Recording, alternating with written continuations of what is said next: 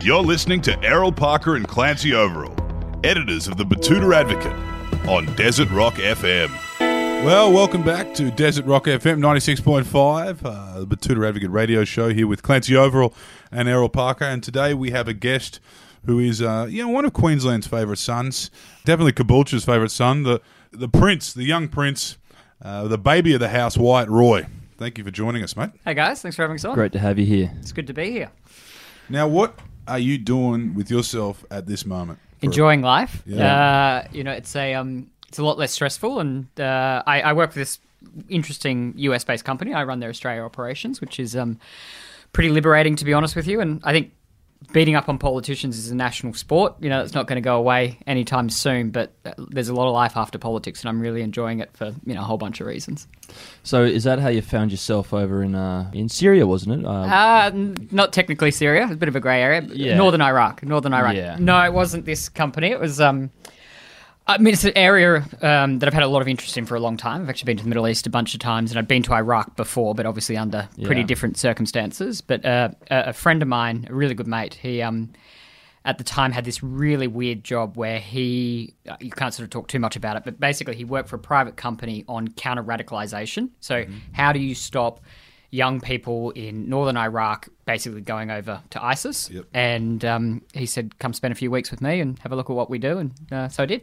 He convinced you to not join? He was very, very, very eloquent and very convincing to not take up arms with the bad people. But no, I mean, seriously, these guys are, it's kind of interesting, I guess, but they are really taking on pure evil. I mean, these are blokes who put women in cages and burn them alive and do these, horrible crimes against humanity, literally committed genocide or tried to commit genocide, and he was fighting the good fight to stop them.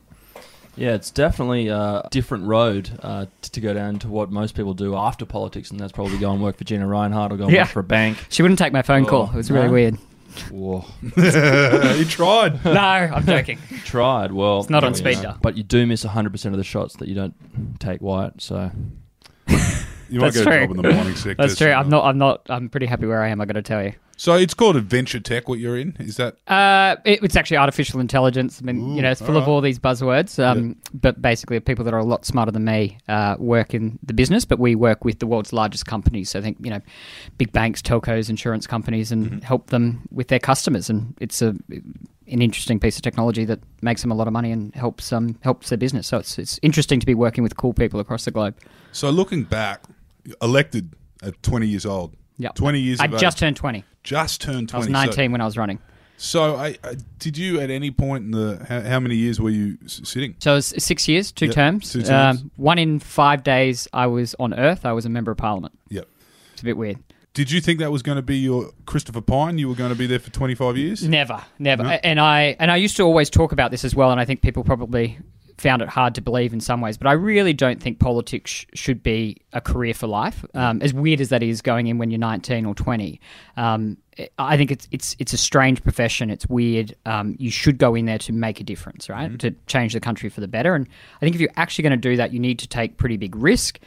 That means you're probably going to be faced with your mortality because you can lose seats and do whatever else. And at 19, I had no desire to be, Christopher or Philip Ruddock or whatever. I just wanted to do something. And I mean, you never know what the future holds, but I've got to tell you, doing this second career is really interesting. And I think people our age probably have 6 or 7 careers in their lifetime. And it's always the way I've thought about this thing.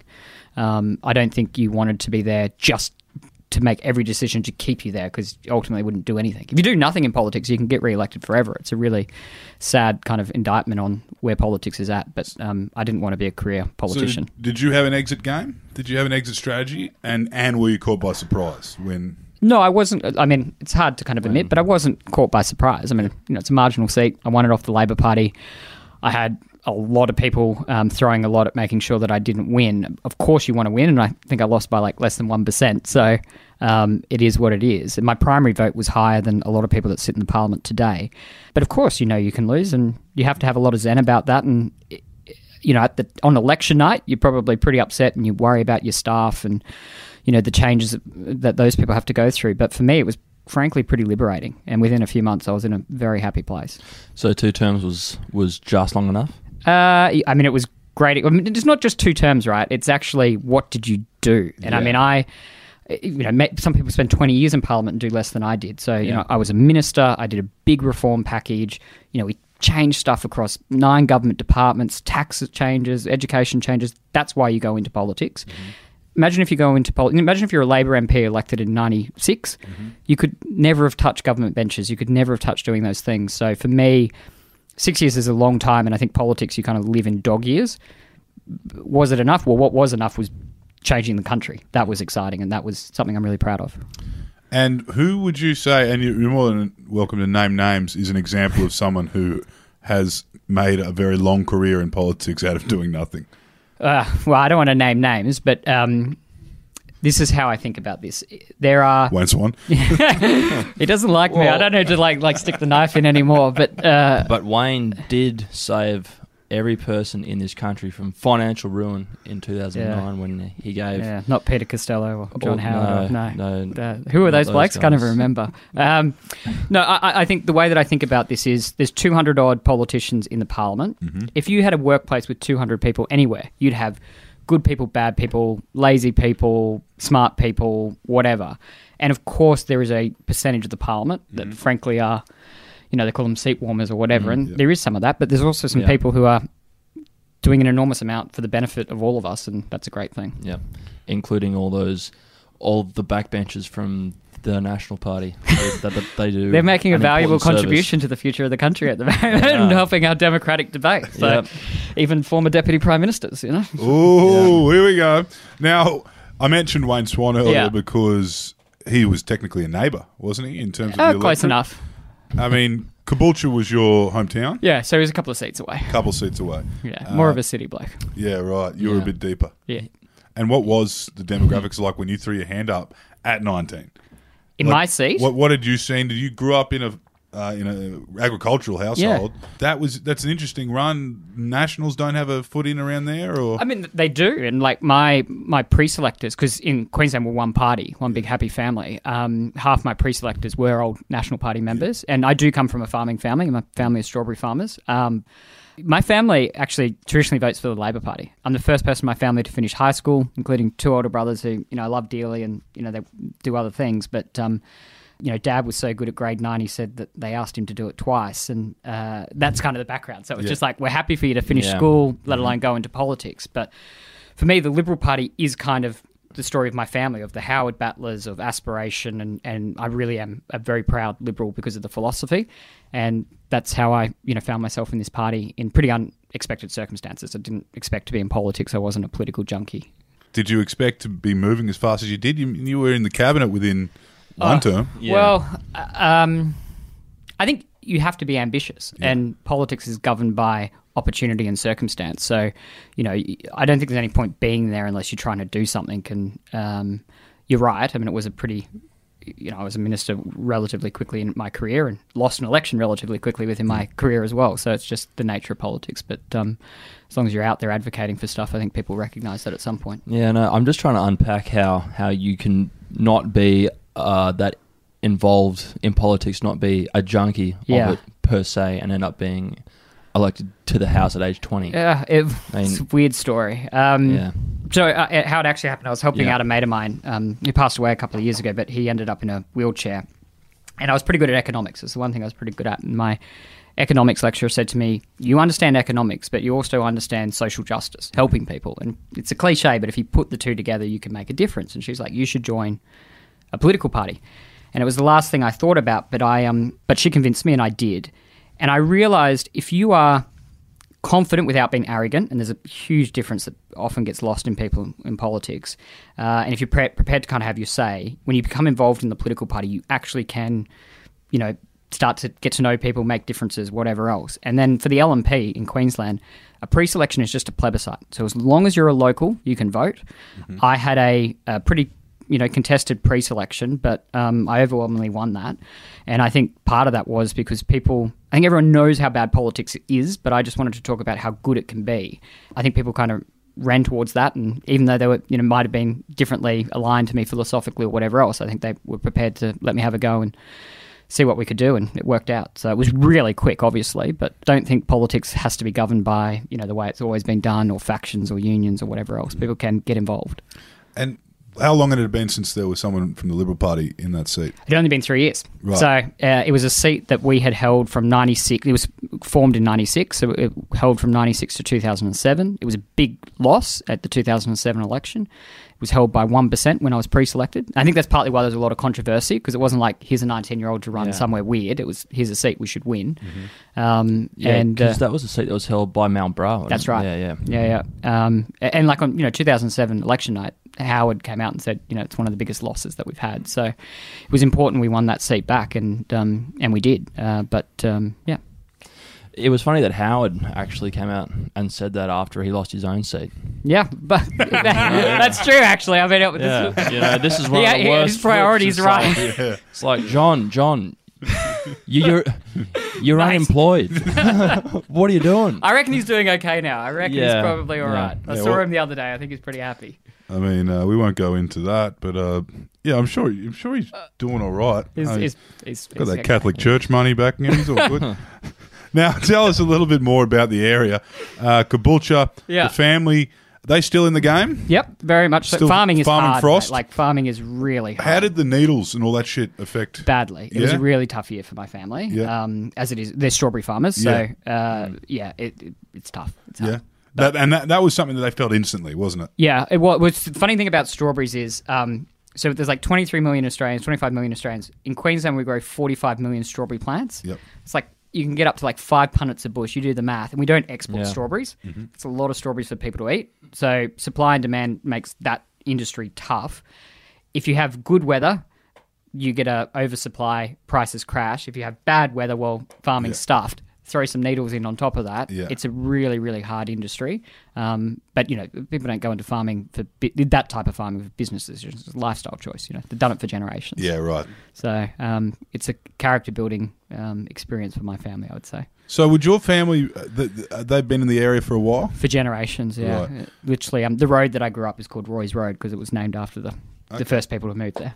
In that particular part of the world, they always talk about a certain kind of, even out to Kingaroy and peanuts and stuff is very kind of European kind of background. Yeah. And were your family involved in any of those kind of traditional forms of land clearing with 2 tractors and a chain? They were, absolutely. I mean, I don't know whether I'm going to win any inner city votes in this interview, but no, like literally what it was back in the day, people wanted to live on the hills, and the farm is on the water. It's on the Pumpstone Passage, and so my grandfather rode a rowboat down the passage. And he saw a citrus tree and he said, that's a good place to grow citrus. Yep. Got like 1,000 hectares on a peppercorn lease, which is like nothing, and developed a farm. So, dug dams, but, the old-fashioned way and cleared it. And, I don't know, I think it's a nice kind of pioneering spirit. It was a different time. Lost now. You couldn't really go do what they did today. I reckon we'd be in trouble. Maybe late at night when no one's watching, I'm not sure. Well, I think all of us can dream about... the future that AgForce wants us to all live, where everyone's got their own dam. Yeah. Everyone's got their own cleared bit of country. Mm. Yeah. And you can knock things down as well. That's another thing. Remember, Joe knocked down Cloudland in the middle of the night. And people have really forgiven him for that and moved on too, Well, they opened a new Cloudland in Fortitude Valley, so I think everyone's forgotten. I reckon. Now, tell us a little bit about the mentorship, because as you said, traditionally Labor family, and then you found your place in the party. So you weren't walking into the Liberal Party saying, this is the philosophy that I've grown up with and this is what I'm going to bring to it. You kind of went in as an open canvas, with clear canvas, would you say? Or No, I wouldn't. I did come into it with a strong philosophical grounding, but it was a lived experience, not something that's, off in the ether somewhere. I mean, my dad started his working life as a labourer and on the end of a shovel and worked his way up to foreman at a earth-moving company before going back to the farm. He was able to send me to an all right school after both of my brothers dropped out at a quite young age, and he was really determined to give me that opportunity. That's essentially what the Liberal Party is, right? It's about... equality of opportunity, not subsidy. It's about aspiration. And so I have those strong philosophical convictions, and I definitely brought them into the parliament. That's what our country should be, is aspirational. It's when we're at our best. And what do you think of the current Liberal Party? Well, in power. Yeah. You're not involved in it anymore. No, so I'm not. But I'm good mates, obviously, with a lot of people that are still there. I don't know. I think there's a bit of a tragedy happening. I think the Liberal government has done a lot of really good things, but politics is very tough at the moment. And I think the challenge for the Liberal Party, and this is true for political parties across the globe, is how do you deal with the rise of populism? Mm-hmm. And the contest that my side of politics will have over the coming years is, do we stay true to those convictions that we just spoke about? And I think, and if we articulate them, we'll be successful. If we indulge in populism because of the way politics is changing with the media and whatever else, I think that's a very bad, bleak future for our party, and that's going to play out over the coming years. So I obviously hope that, you know, if we stand on what the Liberal Party has always stood on, I think we'll be very successful. It's a pretty tough time politically at the moment, as it is in the US and France and UK and everywhere else. It is an interesting one, because the conversation you're saying right now that the Liberal Party needs to have is one that the Labor Party don't even need to have, because in Australia anyway, because it is almost like a Bradbury moment. It is definitely a Bradbury moment. I mean, I don't think anyone's running out in the street saying, you know, Bill Shorten's going to be a great Prime Minister and throwing rose petals in front of him. But I tell you that the thing that will play out with the Labor Party in a similar vein is they will have a contest, if they win the next election, between inner city left and working class Labor. Yep. Yeah. And I'll bet you a beer now that will play out in a very big way, in the same way that we'll have to fight populism. So both parties have big challenges. Well, there's a couple of people in the Labor Party who are going to be stuck in the middle of that. I mean, you've got Albo, who is from, you know, a dyed-in-the-wool kind of working class upbringing, housing commission, and then, you know, just 2Ks away, he's got the absolute crux of the inner city lefty, you know, who hasn't ever held a shovel. You know, do you think that's going to be just as bad for the Labor Party as you know, the rise of the far right in the Liberal Party's been? Well, I think it's going to be just as bad I think it's going to be worse for the country. That's actually what matters. If these people win and that plays out in government, that's a really bad thing for the country. And I don't think, because of where politics is at the moment, anyone's really aware or discussing what that will look like. But we're already starting to see it. I mean, look at Adani, look at border security. I mean, this is before the guys even have to make one decision on this stuff. When they're in government and they need to make decisions around, you know, aspiration and tax, and the wheels are going to come off very quickly. And they can't change leaders. Yeah, exactly. And they can't, I mean, you know. Well, as much as Albo, like, does anyone seriously think Albo wouldn't be a better leader of the Labor Party? I mean, there's just no way. Yeah, it's an interesting question. It is a Bradbury thing. Yeah, it is a Bradbury moment. Now, do you think, though, like as you mentioned, with the populism, which obviously exists in the far right, and it exists in the far left, but a lot of the things that seem to be doing the Liberal Party in aren't necessarily new ideas. Catholicism and the church has existed, been a bit too prevalent in the Liberal Party for a long time, and that is still getting trotted out by certain... Not only have these ideas existed for a long time, they have existed by our political opponents. I mean, the idea of renationalising industries, like that's Bernie Sanders' policy. That's not the Liberal Party. Yeah. And that's when I sit there and you sit there and you listen to some of these populist type things, and they call them conservative. That's not conservatism. That's populism. I mean, you know, we're about getting government out of people's lives. We're about small government. So these sort of populist things that, you know, get thrown around now, and you see it all over the globe. I mean, it is really frustrating because, you know, it's not like the founders of our party would have been talking about renationalising industries or these sorts of things. And that's catterism. Anyway. Yeah, it is. Absolutely. Yeah. So, you know, what are we going to out catter? We're going to out Pauline? Like, it's ridiculous. Where do you kind of sit right now politically? You think you've done your bid? You think you've done your dash? I mean, once it's in your blood, it's very hard to get rid of it. And I love the private sector and what I do, and, you know, at this stage of my life, it's a really good place to be. Yeah. One, because of the political cycle, but also just personally. I mean, you know, late 20s and being in federal parliament for another 6 years or whatever at the moment is probably not great, but I would never rule it out. Mm. The idea of sitting in parliament today is not what would get me out of bed. So just talk us through the first coup, if you wouldn't mind. We were in Canberra. There's a whole bunch of people that are still alive and running around that you know, will write books on this stuff that I don't need to get into. So, but what have you got? The Killing Season Part 2. There'll be an ABC doco again. Can't wait. But was the first coup essentially, as you said earlier, how things in politics should be there to benefit the country? Was the first coup to benefit the country or Malcolm Turnbull? No, everyone will have their own reasons. And I think in the Liberal Party, it genuinely is a bunch of individuals who vote. So everyone's going to go through their own thing. And this swapping of prime ministers is a disease that is a bad thing in our democracy. I'm not going to argue against that. But we do live in a Westminster system. And if we couldn't change political leaders, I mean, you would never have had Winston Churchill. You know, like, let's be really blunt about how our system actually works. So for me, and I can only talk for me, I think the Liberal Party articulated what we were against very obviously. And Tony was an incredible opposition leader and did a good job at that. What worried me was, in a world that is really changing, we have big challenges, we needed to articulate how we were going to address these challenges and give the country hope. Malcolm has, now people will commentate on the success of this, but he has a real vision for what this country can be and what it should be and how we could get there.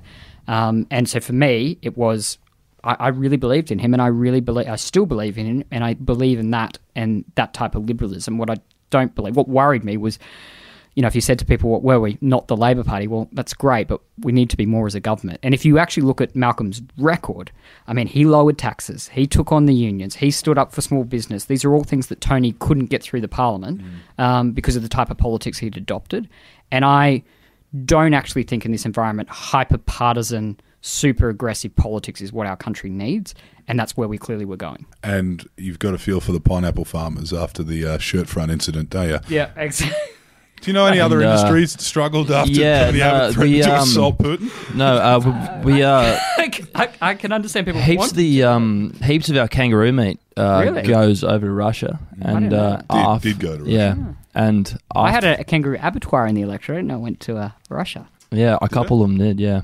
A lot of exports stopped overnight. Yeah, yeah. When once the Russians had translated what the fuck shirt front meant. Well, I don't think I need to give a character analysis of my former colleagues, but I think it's fair to say Malcolm's probably a little bit more of a statesman, so might have handled that a bit differently. And so how did you feel, with all that in the rear view, driving down Venice Beach in Adventure Tech, when you heard that your party were considering putting a former highway cop from the Bruce Highway kind of Kalanga region? Well, he was on my neighbour. He was actually a drug cop. He was a narc. He was a narc. Yeah, he was. How do you know that? Do you know that from talking to people, or have you had to run in? Or we get mail from letters to the editor from punters who have told us about getting arrested for cannabis by Peter Dutton. They'll never forget that face. That is a pub yarn and a half. How did I feel? Malcolm summed this up pretty good when he called it a unique sense of madness that had got into these people. I mean, you cannot explain this thing. You cannot explain the madness that went into why these people did this. And then the only other emotion I would just say is sad. I mean, Malcolm is a really good mate. He's somebody who, I admire. I wouldn't be where I am today, and just to see what happened and the madness that went with that, I mean, that's just sad is the emotion. Do you think he did the right thing by resigning? Yeah, absolutely. I think, does anyone seriously think that, former politicians hanging around in Parliament is particularly PMs is a good thing. Well, he always said he would. I mean, what's the surprise? I mean, he always said that he would. It isn't like he needed a job. No, but that's also another good reason to get out of Parliament. Right? Yeah, I mean, this is somebody who is hugely successful, has done all these incredible things. He can put his talents to good use, or he can sit on the jetty with Lucy. I mean, it doesn't really matter. The point is, whether it's Kevin or Tony, or these people just shouldn't still be in the Parliament. And as somebody who's very happy outside of Parliament now, I can tell them they should be out of Parliament. Do you reckon, and you probably definitely won't answer this question, but do you reckon there was booby traps put out in his final hours? Do you think there was a moment where Turnbull said, look, it's not going to be me, but it's definitely not going to be you? I wasn't there, so ask him. Yeah, we'll get you on the podcast one day. Malcolm, or Alex at least, because we know you'll be listening to this. Or Lucy. We'll catch up with your mate Wyatt. Now, who were your mentors in that capacity? In Parliament? Well, Malcolm, obviously, you got to understand, when I got elected, we were on the rise in opposition, came into government, a big landslide with Tony, so, it wasn't like Malcolm was sort of the heir apparent. We became very close very early. Julie has been an amazing mentor and friend over the years. I think probably the dynamic that played out is when I went into Parliament, I was very conscious of a lot of people saying, hey, a young person shouldn't be here, sit on the sidelines and, you're a token or a novelty. What I did was actively seek out the advice of a lot of my colleagues. And I think the more senior they were, the better the kind of relationship we developed, because you're not going to threaten them. Where it was probably harder was sort of, you know, people who might have been in Parliament for a couple of terms and hadn't made it to the front bench, and you know, there's that natural competitive spirit. But I became very close with a lot of my senior colleagues who are now lifelong friends from very early days, which is weird. But who called the first bill? Subkins. Yeah. Don and Luke. Yeah. Yeah. So yeah, kind of got along well with those. No, Don was WA. Well, Don was a great mate. Don likes a cigar and a drink. He was a good guy. You were almost too young to even be involved in Young Liberals. Well, yes is the answer.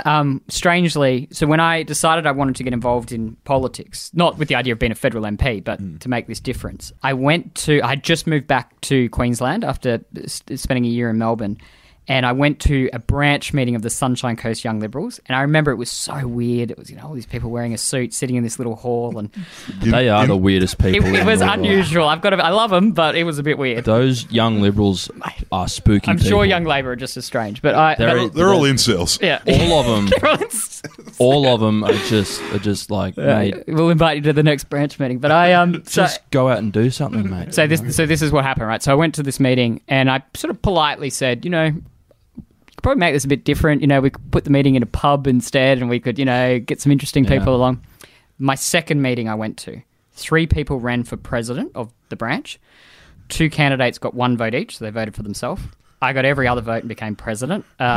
We radically changed it, and the first thing I did actually was organise this Christmas party on the farm, which you can imagine taking a whole bunch of Young Liberals out to the farm. But it was interesting. And then I was pre-selected within 8 months. That's fucking just basically because you walked hardcore, man. You walked into that room with some basic interpersonal skills and suggested having a beer, and you became their leader. That's how you change the world. Right. One beer at a time. So just or rum and coke, maybe. You've obviously been on the inside of the beast. From a personal interactions you've had, what's the Prime Minister like? I mean, I just can't get a good read on him. The current Prime Minister. The current one. Number 30. Who is it today? 33, isn't it? Yeah, Scott. 30. No. He's the 30th. 30th? Oh, I thought we had Scott more. John Morrison is the 30th current Prime Minister. Well, it's only like 3 o'clock in the afternoon, so... look, I actually really like Scott. He and I have, some different views on things, obviously, but I have always found him incredibly good at listening and actually doing stuff with it. So when we came to government, talking about Iraq before, I was one of the first people that called, or actually probably the first person in the Liberal Party who said, let's double the refugee intake, taking the Yazidis who are facing genocide at the hands of ISIS. You can imagine in that time when Scott was Immigration Minister, stopping the boats, all of that, doubling the refugee intake wasn't an easy conversation. He was so good. We sat down with it. We worked through it together. He actually listened, and we eventually adopted it.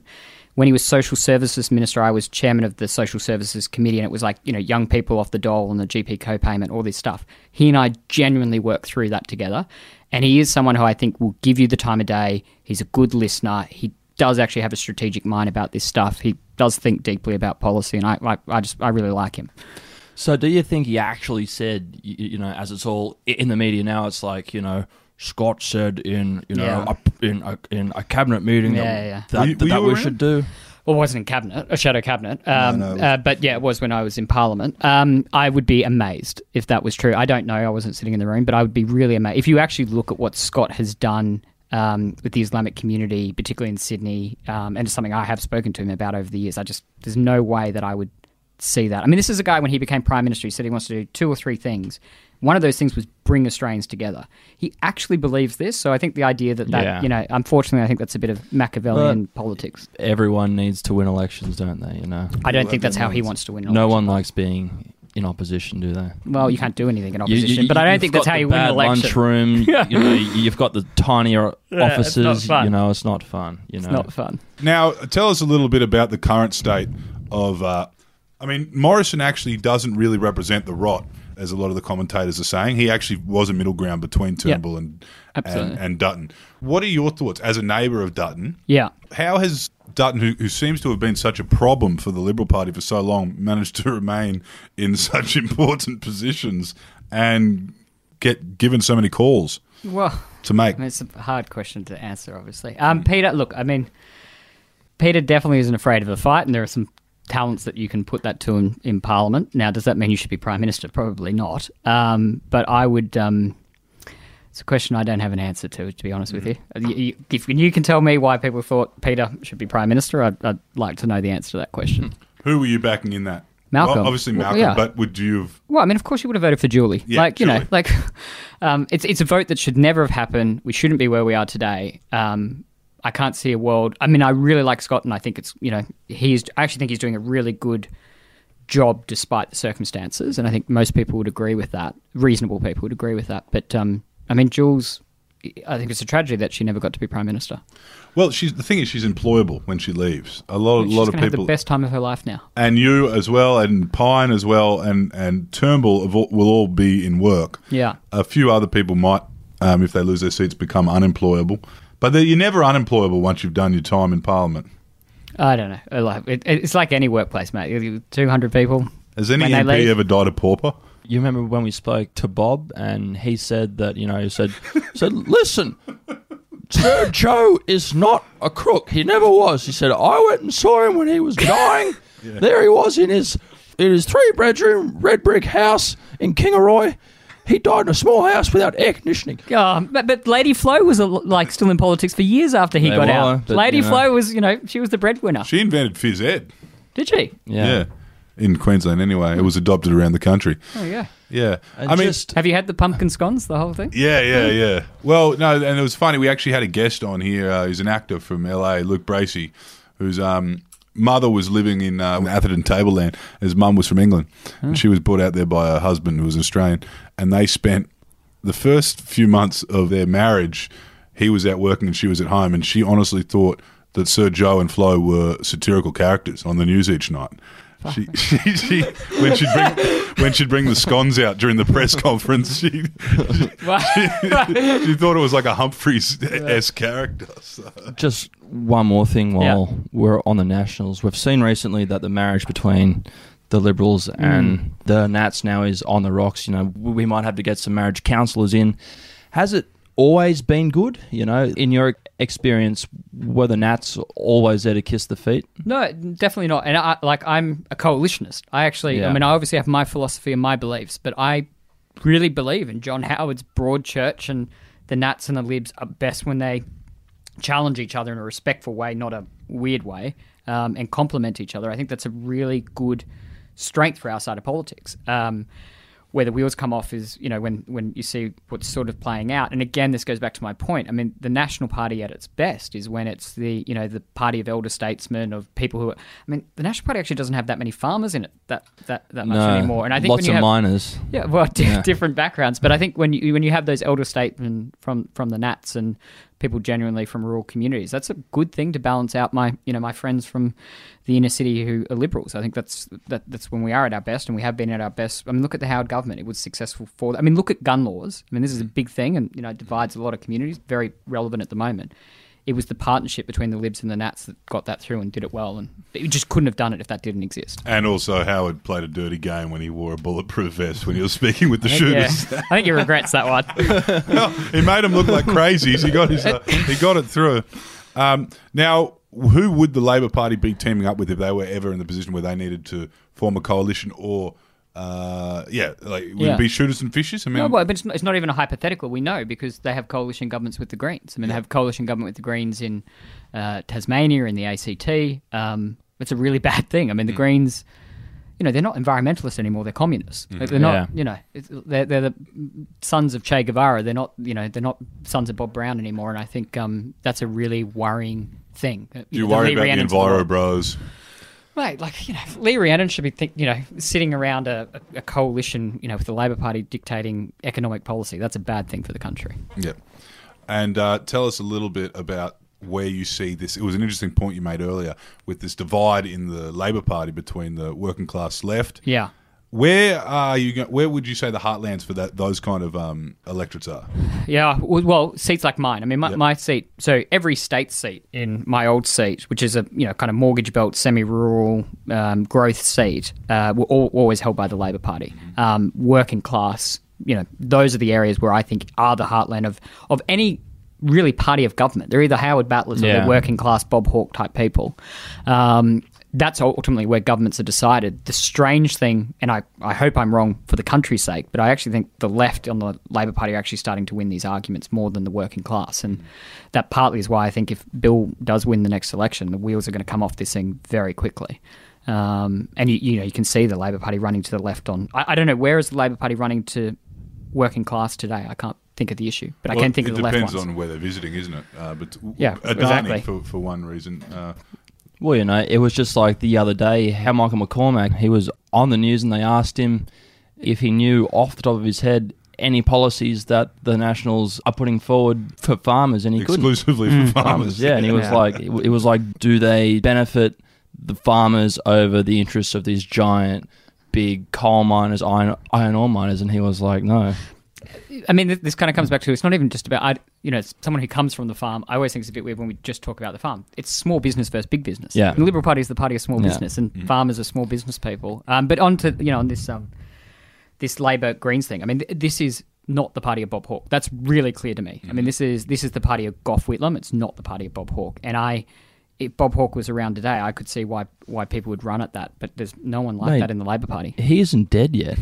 I love Bob. No. Yeah. Bob and I used to hang out at the Woodford Folk Festival every year. Oh, yeah, that's near you. Yeah. No, I admire Bob for many reasons. Gimpy Muster, was that in your electorate? Just out. That was a good show. It is a good show. The Toyota Gimpy Muster. Now, you just and we'll finish on this, you're saying that Shorten is trying to be a Palaszczuk Labor and an Andrews Labor at the same time. Exactly. Yeah. Yeah. You've got it in one. I mean, the Palaszczuk Labor of do nothing, be small target, but then very much beholden to, and I think that's probably because it's a national Labor Party rather than the state one, beholden to extreme left-wing views of either inner-city lefty types or some pretty left-wing militant unions, which are not working-class unions anymore. They're political apparatchiks. Well, as long as he doesn't become a Michael Daly type in the Labor Party, he should have it in the bag. Yeah. Just don't fingers say crossed, that's not the case. Any racist things in Western Sydney. You should, don't be a racist and you can get elected. Don't be a racist and you'll end up in Parliament. And the seat of Maranoa remains under the tight stranglehold of the haircut. Yeah. David Littleproud. Yes. Don't expect any swinging in this seat anytime soon. But thank you, Wyatt. Thanks, mate. The swing whisperer. And we're not sure, he hasn't really indicated, but maybe making a dash back in the next election. Or the one after that. Or the one after that. I've got heaps of time. We'll wait for the IPO. Yeah. Thanks, guys. Yeah. And for those playing at home, I don't think he was kidding. Wyatt Roy is about to be a very, very, very wealthy man. And until next week, it's his one poor man signing off. Errol Parker, stay out of the pokies. Never talk to the cops without legal counsel present. The police are only out to destroy your lives. And I'm Clancy Overall. You be kind to each other. And if you really need something to put on your resume, maybe try your hand at a couple terms in the lower house.